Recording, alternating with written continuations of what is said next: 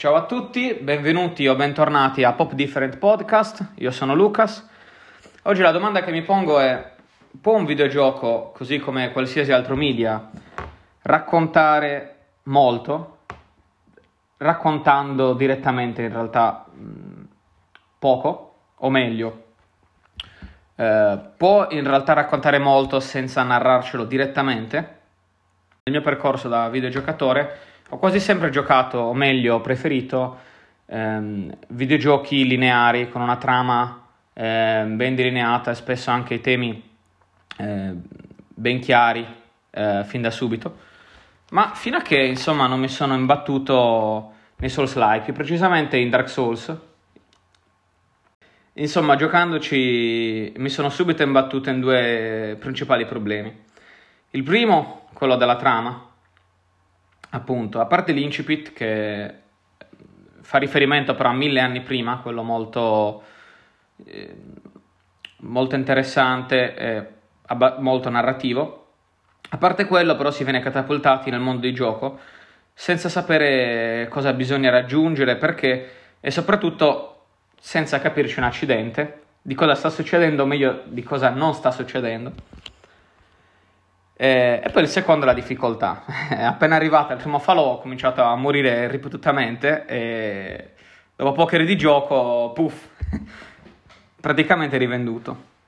Ma avevo fatto un grande errore, eh, perché forse Dark Souls ne aveva da raccontare. Per aiutarmi a rispondere a questa domanda, a questo dubbio, abbiamo oggi ospite Daniel Carena, alias Lost Dedicated, vice founder eh, di Dark Souls Ita Community, la più grande community di Telegram, admin di Demon Souls Ita Community e founder di Elden Ring, della futura community di Elden Ring. Sì, ciao Lucas. Partiamo dalla base. Che cos'è un Souls-like? Un Souls-like, come definisce la parola Souls e like, è un gioco che eh, si rifà alle meccaniche della saga Souls, di cui fanno parte Demon Souls, eh, Dark Souls 1, 2, 3. Eh, può essere, io mi chiedo, da ignorante, eh, io eh, in questo periodo sto giocando a Zelda, Zelda Breath of the Wild, molto bello, e eh, può essere considerato un Souls-like perché ehm, c'è la stamina, c'è l'inventario, si è anche là catapultati eh, in un mondo senza eh, né capo né coda, almeno non sono visibili, si è catapultati in un mondo enorme, senza contesto, anzi senza neanche una, un incipit come quello di Dark Souls. Eh, la difficoltà è, è, più elevata rispetto ai giochi normali, non, non è a livello dei Souls. Eh, ci sono nemici sparsi per la mappa. Eh, manca però il sistema di livellamento, ma è un bene il sistema di livellamento per, per Dark Souls, sistema di livellamento così libero per un Souls-like. Sì, sì, perché comunque la diversità di build è una delle chiavi di rigiocabilità di Dark Souls. Quindi ogni personaggio può essere costruito o buildato in maniera differente e approccia i nemici, il design del gioco in maniera differente. Il fatto che eh, Breath of the Wild sembri un Souls-like è in realtà una cosa dovuta al fatto che sono i Souls-like ad aver preso dal vecchio Zelda Ocarina of the Time. Quindi definire più i Souls un Zelda-like che Zelda un Souls-like. Umanità e anime. Umanità che distrugge l'uomo. Non morti che nascono dal fuoco, fuoco che è il creatore della diversità, tra l'altro, ehm, perché è il contrario del vuoto, che regnava sovrano all'inizio, correggimi se sbaglio. Il gioco dà una risposta a tutto questo. In generale al fatto perché la fiamma si accenda, eh, no, la fiamma si accende perché semplicemente inizia a esistere e con la fiamma nasce tutto. Prima non era neanche oscurità perché la disparità tra luce e oscurità è nata con la prima fiamma. E eh, gli esseri che abitavano il mondo prima, gli arcidraghi, non sono neanche definiti viventi. Quindi è una questione un pochino interpretativa. Eh, sì, perché poi in realtà la fiamma viene alimentata da Da Reguin stesso, giusto? Sì, Reguin temeva per la possibilità che la fiamma si spegnesse e quindi si è letteralmente immolato e ha ceduto la sua energia per ravvivare la fiamma e far sì che eh, l'era degli dei della luce durasse più a lungo. Eh, che poi in realtà non, mi pare non sia servita molto perché la, la, fiamma si è spenta qualche anno dopo. Qualche... È inevitabile, la fiamma eh, si sta continuamente spegnendo nei vari Dark Souls. Ok, quindi, eh, perché noi la riaccendiamo, noi quando, eh, giusto, noi quando accendiamo un falò stiamo ravvivando la fiamma. Io all'inizio, quando ci avevo giocato, non ci avevo capito niente, dicevo, minchia, ma perché? Perché devo ravvivare la fiamma? Ci sono i falò, insomma, de, eh, cioè, eh, umanità. Eh, io questa domanda me la sono posta proprio perché ehm, io iniziavo a giocare, insomma, cioè quella parte dell'intro in cui viene, si viene mm, catapultati nel mondo di gioco da da un falco, o comunque da un enorme volatile, e, e c'è subito una fiamma, c'è subito un falò. E, e già là dice, eh, dice, qualcosa del tipo ehm, aumenta la, la tua umanità, o qualcosa del genere. Sì, al falò c'è l'opzione per utilizzare le umanità nel counter per tornare umani, per ravvivare l'aspetto da umano, perché il personaggio principale, come molti altri personaggi, è un non morto ed è soggetto a una particolare maledizione che semplicemente non gli permette di morire definitivamente. E... Non molla il corpo. E, e come mai c'è questa... C'è questo, questo bisogno di, di tornare umano? Come, perché c'è questa possibilità di tornare umano, poi eh, riperderla, ri, riguadagnarla? Il gameplay, eh, tornare umani, serve per poter potenziare il fallo e quindi avere più fiaschette curative estus e per poter evocare gli amici, farsi invadere il proprio mondo. Di lore, eh, un non morto che, no, che non riesce a, a, morire definitivamente, perde la sua, umani- la sua umanità, diventa vuoto vacuo perde il suo senno. Impazzisce. Come il, eh, il cavaliere giusto all'inizio che ci aiuta, ci dà la, la fiaschetta di Estus. Esatto, esattamente lui. Possiamo vederlo proprio all'inizio questa cosa. E infatti poi il, il nemico che si affronta è lui, giusto? Cioè se uno scende e poi risale...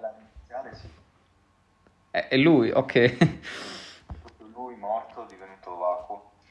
cosa molto carina eh, del fatto che riguarda sempre questo cavaliere, che è lui che ci libera dalla prima cella gettandoci il cadavere con la chiave, è che la lore di Dark Souls è fumosa e quindi probabilmente in prima run nessuno ci capirà quasi niente. La descrizione della chiave che apre la prima cella dice anche senza risposte bisogna comunque proseguire. Anima di Dark Souls.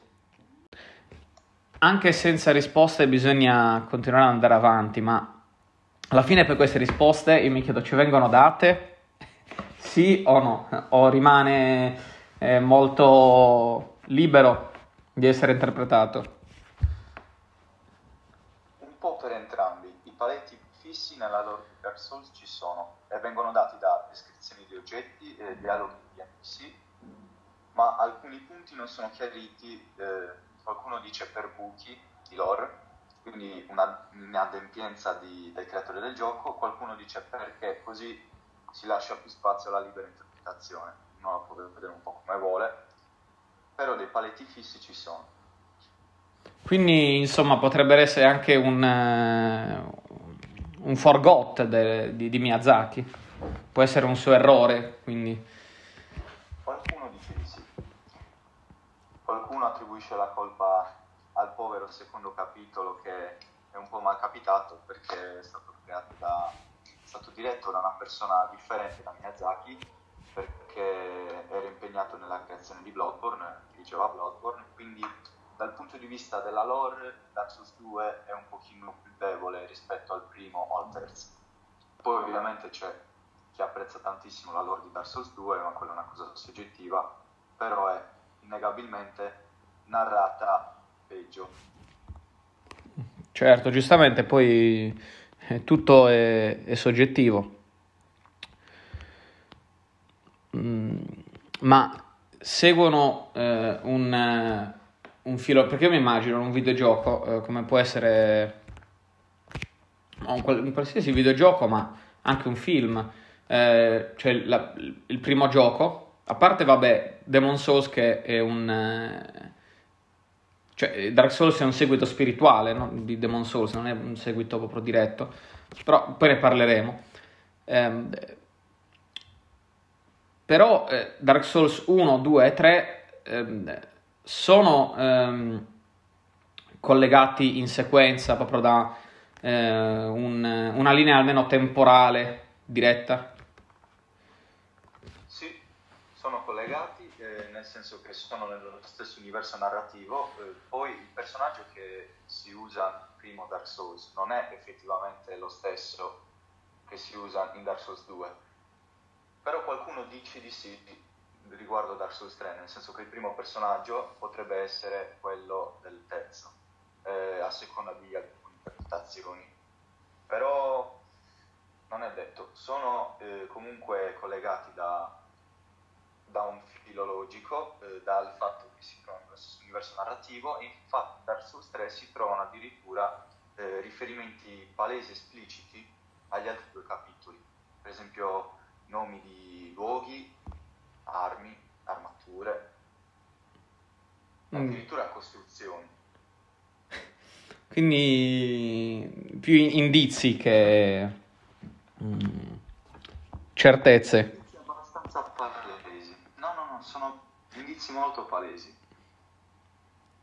Non vorrei fare spoiler, però eh, praticamente eh, nel DLC di Dark Souls 3, in uno dei due DLC di Dark Souls 3 si trova proprio una costruzione eh, che si trova in Dark Souls 2 eh, con lo stesso nome. In Dark Souls 2 l'area si chiama Picco Terrestre e nel DLC di Dark Souls 3 sono le rovine di Picco Terrestre. Quindi è palesemente eh, Miyazaki che vuole canonizzare anche il secondo capitolo nonostante sia, fatto, sia stato diretto da una persona differente Ah, comunque non confondiamo Miyazaki, eh, Hidetaka Miyazaki con Hayao Miyazaki. Ah no, no, assolutamente, sì, sì, Hidetaka, Hidetaka. Che non, non c'entrano niente tra di loro, non, forse si conosceranno, chi lo sa. Probabilmente. È una... È una un, un qualcosa che comunque accomuna tutti e tre, ma non solo, anzi dovrebbe eh, in teoria eh, dovrebbe in teoria eh, rappresentare, essere rappresentativa dei Souls-like eh, la componente RPG, perché sono de- delle action RPG, cioè degli RPG in tempo reale, però ehm, in realtà eh, quanto influisce appunto il fatto di essere un gioco di ruolo? Eh, quanto influenza eh, la componente da gioco di ruolo? Un Souls-like? Secondo me, per essere un Souls-like, un gioco ha bisogno necessariamente di essere un gioco di ruolo, perché eh, un punto chiave dei, dei Souls-like è il combat system, che si chiama Strategic Sword Play, ehm, combattimento a spada strategico. Quindi un RPG che ti dà la possibilità di scegliere differenti armi, differenti animazioni d'attacco, tipi di attacco, creano questa diversità che in Souls-like eh, per me è necessaria. Per esempio Sekiro, che non è un RPG, secondo il mio parere, non è un Souls-like.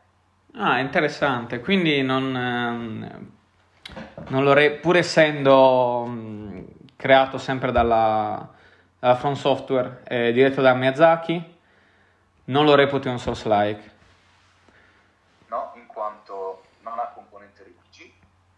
Combat system è profondamente diverso. Il combat system di Sekiro è molto più basato sulla lettura del tipo di attacco del nemico e poi eh, il timing giusto per la deflezione, quindi non è, è in qualche modo eh, opposto.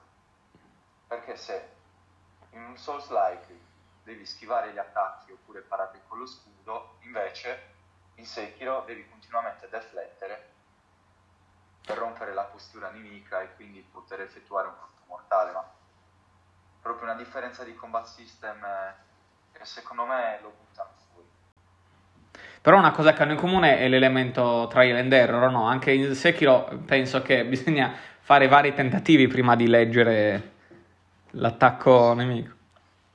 Quindi esatto. mi chiedo... La componente trial and error è fondamentale per un Souls-like e Sekiro ce l'ha, però non ha la diversità che un RPG può dare, quindi armi diverse e diverse. Eh, eh, quindi deve essere un Souls-like necessariamente difficile secondo te o no? Necessariamente difficile eh, per me no. Per me può anche essere uno di quei giochi che esce, che si sconfigge senza mai morire. C'è chi fa le run apposite. Tutto rispetto, io non sono mai riuscito a fare una not death run.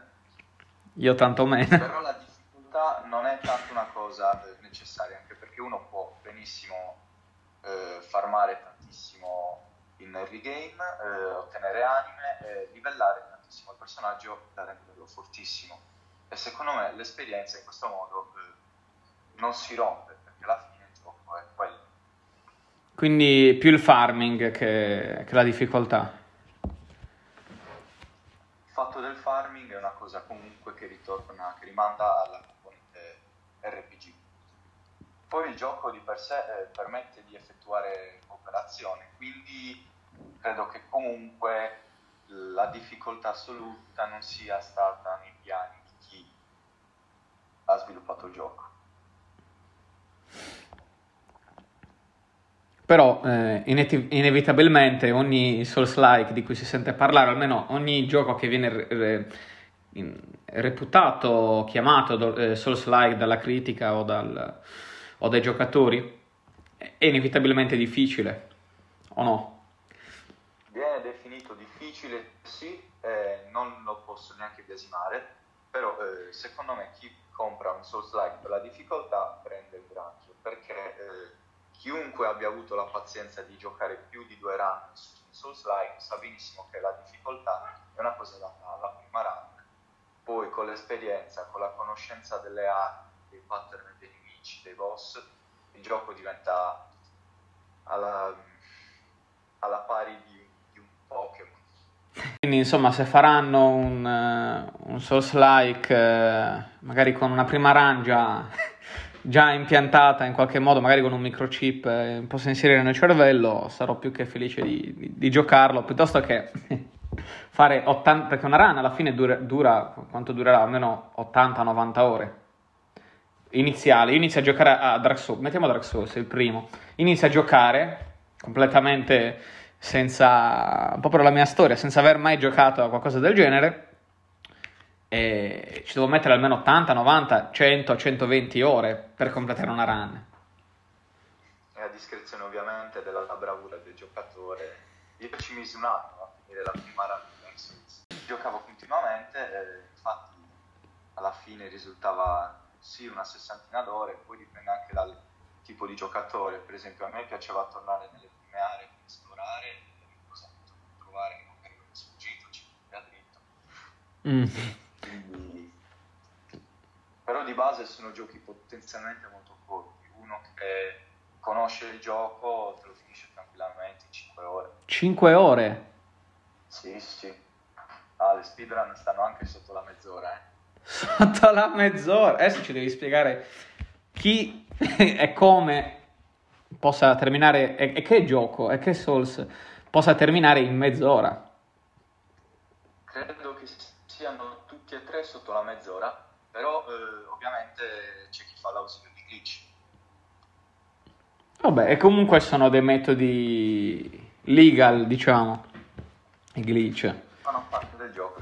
Ovviamente per le speedrun ci sono diverse le categorie, c'è chi, ci sono quelli che usano i glitch, le glitchless, quelli che non importa quanti boss hai battuto, l'importante è finire il gioco, quelli che richiedono di batterli tutti, dipende dalla categoria. Sì, infatti poi mi, eh, si può finire il gioco in diversi modi, no? Ci sono diversi finali. In ogni ci sono diversi finali, eh, per esempio nel primo Dark Souls alla fine del gioco ci, si può fare una scelta che va eh, a determinare pezzetto di narrativa aggiuntivo. Per esempio in Demon Souls ci sono due finali, nel primo Dark Souls 2, in Dark Souls 2 hanno aggiunto un terzo finale con la versione Scholar of the First Sin, DLC. In Dark Souls 3, se non sbaglio, ce ne sono 3 o 4, in Sekiro ce ne sono 4.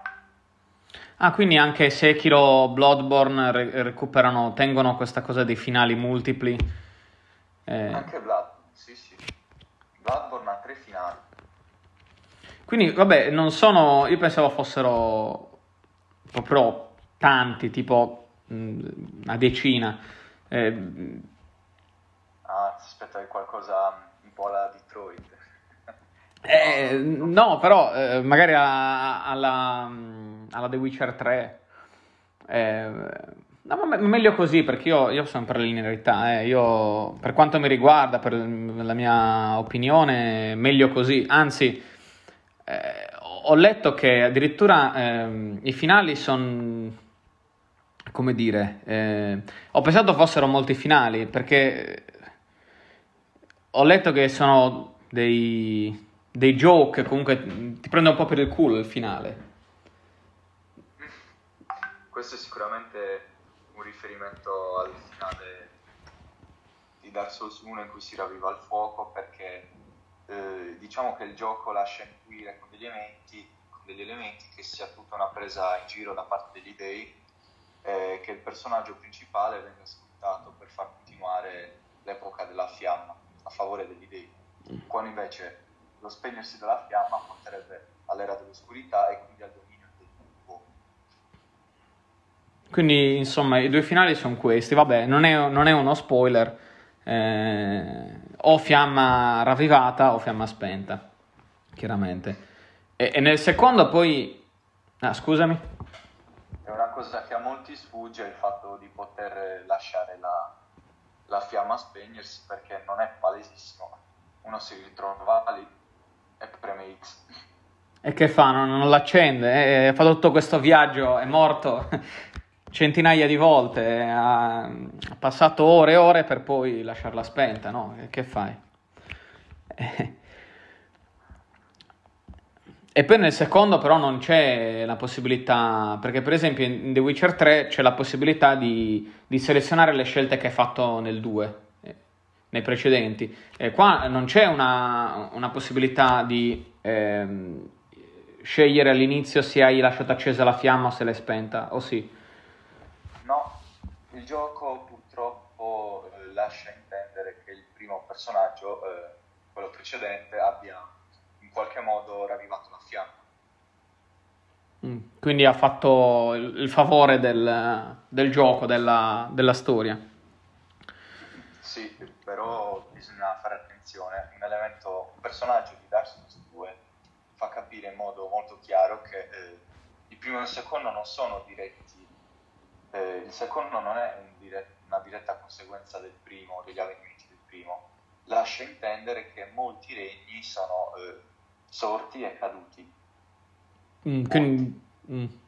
Sono passati, quindi possiamo immaginare centinaia di anni, migliaia? Sì, con Dark Souls 2 si è introdotto il concetto di ciclo, secondo il quale eh, un regno cade, ne rinasce un altro, che a sua volta ricadrà. Mm è un po' un qualcosa di filosofico, la distrazione per ricreare qualcosa di nuovo. Eh sì, eh, decisamente. Comunque ha dei, dei riferimenti, Dark Souls, eh, più in generale i Souls-like, eh, i Souls, hanno dei riferimenti eh, letterari di altro tipo, di altra natura, no? Miyazaki è stato fortemente ispirato in un sacco di cose eh, dal manga Berserk, sia sì. di alcuni nemici che alcune aree, sia di alcuni personaggi molto importanti come palesemente il cavaliere simbolo di Versus Artorias, sia una palese citazione a Guts di Berserk. Nella copertina, mi pare, del numero 28 di Berserk, la copertina di Dark Souls ha preso, ha preso spunto da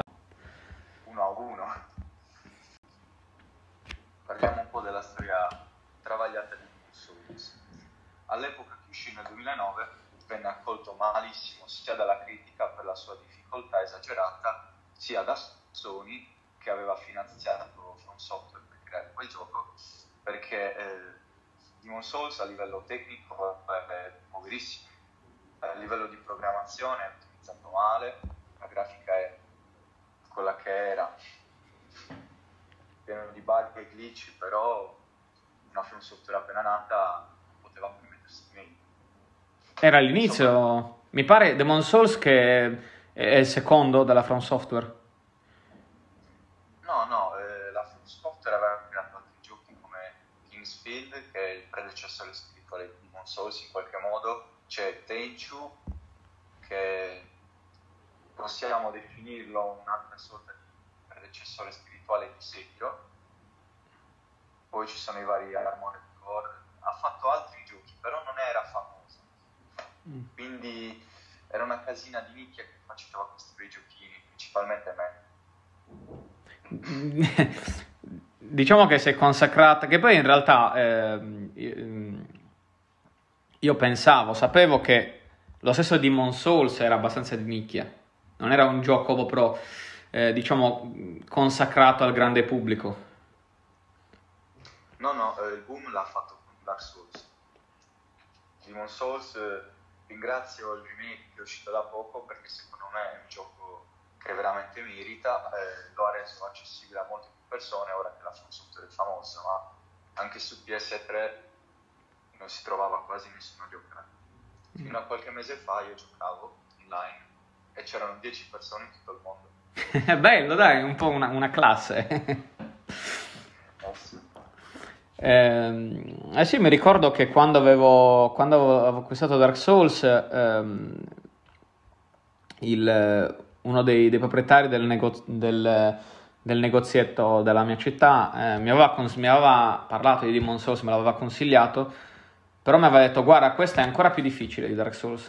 Quindi ho detto no vabbè allora giochiamo a Dark Souls come se in realtà poi fosse mm, accessibile per me da, da quel punto di vista. E, no, l'ho imparata a mie spese, però devo dire che mi ha, mi ha, sempre, mi ha sempre, affascinato comunque, anche se ho mollato, ho rage mollato il gioco ai tempi, eh, anni fa, eh, poi ci ho anche ripensato e, e, comunque sono rimasto sempre affascinato, non l'ho mai non l'ho mai criticato, non, non, non, mi sono neanche in realtà mai, mai, espresso duramente a riguardo, semplicemente mi sono espresso, cioè io per queste cose sono un nabbo, sono, io sono scarso, io mi godo il videogioco come un, quasi come un film, non dico come un film interattivo, perché comunque anche la parte di gameplay è importante, ma giusto per darmi quella soddisfazione un po', però non, per me deve essere scorrevole, e quindi eh, l'ho sempre parlato come una una critica a me stesso più che al gioco.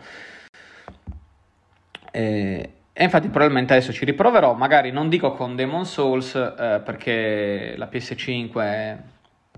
insomma aspetterò un bel po' ancora prima di prenderla, però sì, devo dire che Demon Souls adesso sarà ancora più accessibile sia perché la From Software ormai è consacrata, ormai è, è considerata, cioè è, è idolatrata praticamente.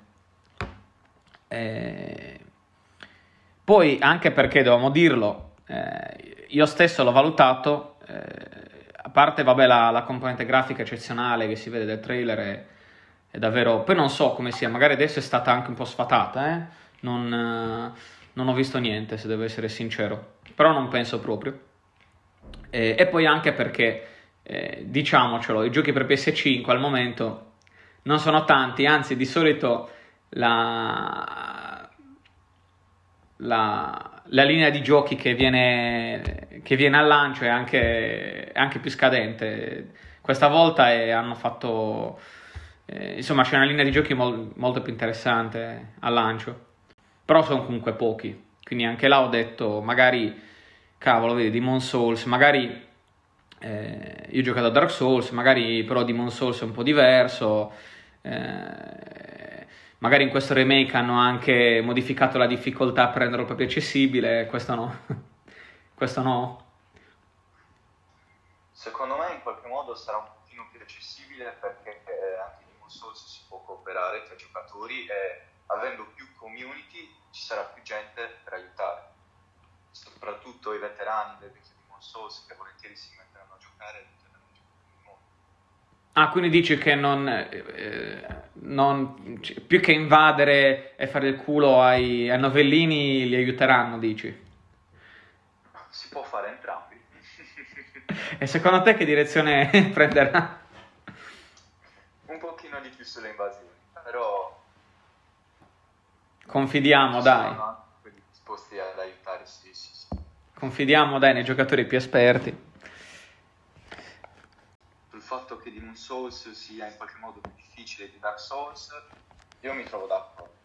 Secondo me è uno dei giochi più punitivi fatti dalla From Software per il semplice fatto che morire in forma umana ha degli effetti sul mondo, uno dei quali è aumentare il danno alla vita e diminuire la loro possibilità di mollare le Perfetto.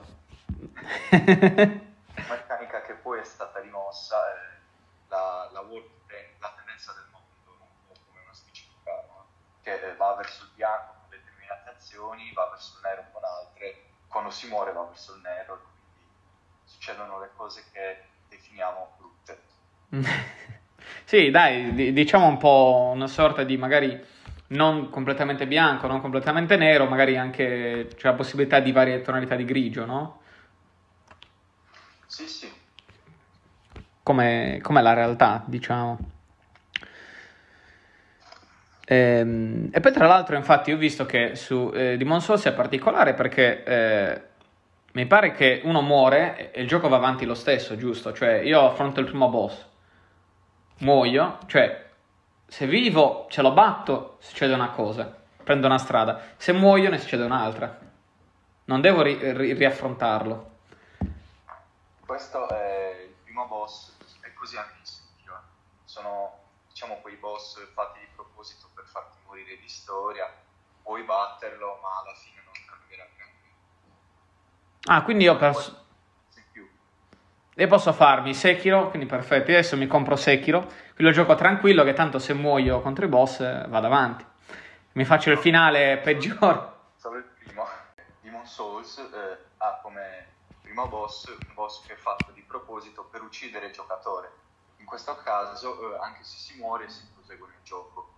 È simile alla cosa anche in Sekiro, il primo boss eh, fatto di proposito per far morire il giocatore Ah, solo il primo boss, quindi. Solo il primo. Allora abbandono l'idea della run, della death run. Ehm... Perfetto, abbiamo chiarito tutti i dubbi. Io adesso le... sarei piuttosto curioso di...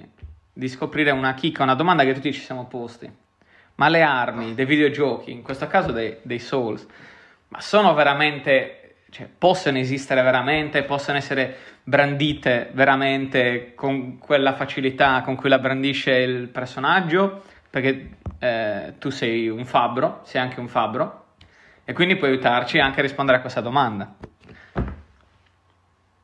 Dunque, le armi possono sicuramente esistere, possono essere riprodotte anche in scala 1 a 1 come era successo con lo spadone di Artorias. Eh, non mi ricordo in che occasione.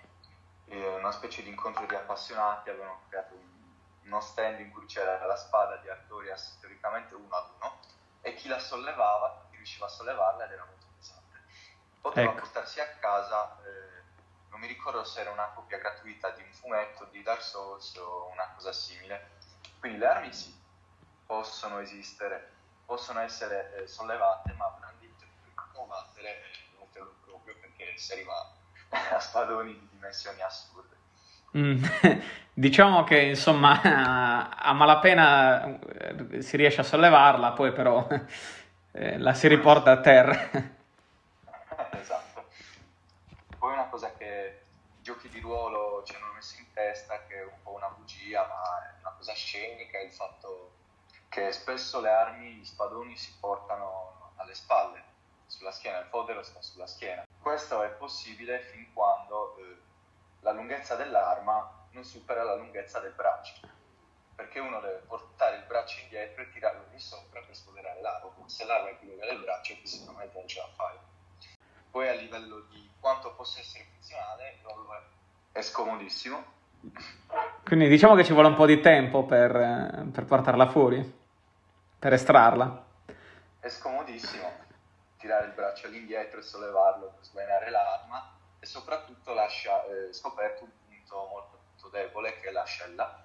Nelle armature le parti deboli dove era facile eh, andare oltre l'armatura per scegliere il cavaliere e il guerriero sono le, le giunture e una di queste è l'ascella, quindi sollevare il braccio, lasciare scoperta l'ascella per sguainare l'arma eh, è una cosa che non, che non è per nulla funzionale. Quindi diciamo che la, la famosa estrazione rapida dei de, de, de giochi di ruolo, eh, anche di, parlo di, di, Dungeons and Dragons, è, è, è, impossibile, è infattibile, non, non esiste. Eh, no. Peccato, cioè. Si parla pur sempre di fantasy. È una cosa molto più carina esteticamente, ma nella realtà non funziona così. Invece da questo punto di vista ho trovato un'accuratezza carina in Sekiro quando rimettono le katane nel fodero, tengono il filo della lama, la parte curva esterna, verso l'alto, per non rovinare il filo della lama. Ah, quindi questa è un'accuratezza del gioco, quindi... Sì, e non è l'unica.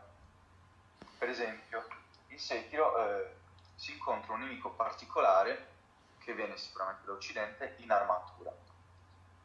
Ed è una cosa molto, eh, molto accurata perché eh, in Giappone erano poveri riguardo il minerale, il ferro. Quindi eh, le armature non si utilizzavano, eh, le armi che venivano forgiate erano armi low budget, diciamo, riguardo il ferro. Le katane sono finissime, fragilissime, sono piccole, quindi spadoni, armature non si utilizzavano. E come si potrà stattare nel gioco, anche un maestro shinobi si troverebbe in difficoltà contro un guerriero corazzato in armatura. Quindi la... For Honor cade, quindi. Il concetto di For Honor. Un di, di, di suspension of disbelief perché è pur sempre un fantasy, però in generale sì, anche un, un, maestro di spada si troverebbe in difficoltà con una katana contro un guerriero corazzato servirebbe perizia e precisione per colpire i punti deboli. Perfetto, grazie di tutto. Ehm, grazie, grazie, veramente. Ragazzi, vi lasciamo eh, i link in descrizione dei, dei canali Telegram di quei admin. Se volete entrare siete liberissimi di farlo. Giocate a, ai Souls. Adesso dopo questo video anche voi come me prendete coraggio se non l'avete ancora fatto e giocate i Souls. Eh, questo è tutto da Pop Different Podcast, alla prossima.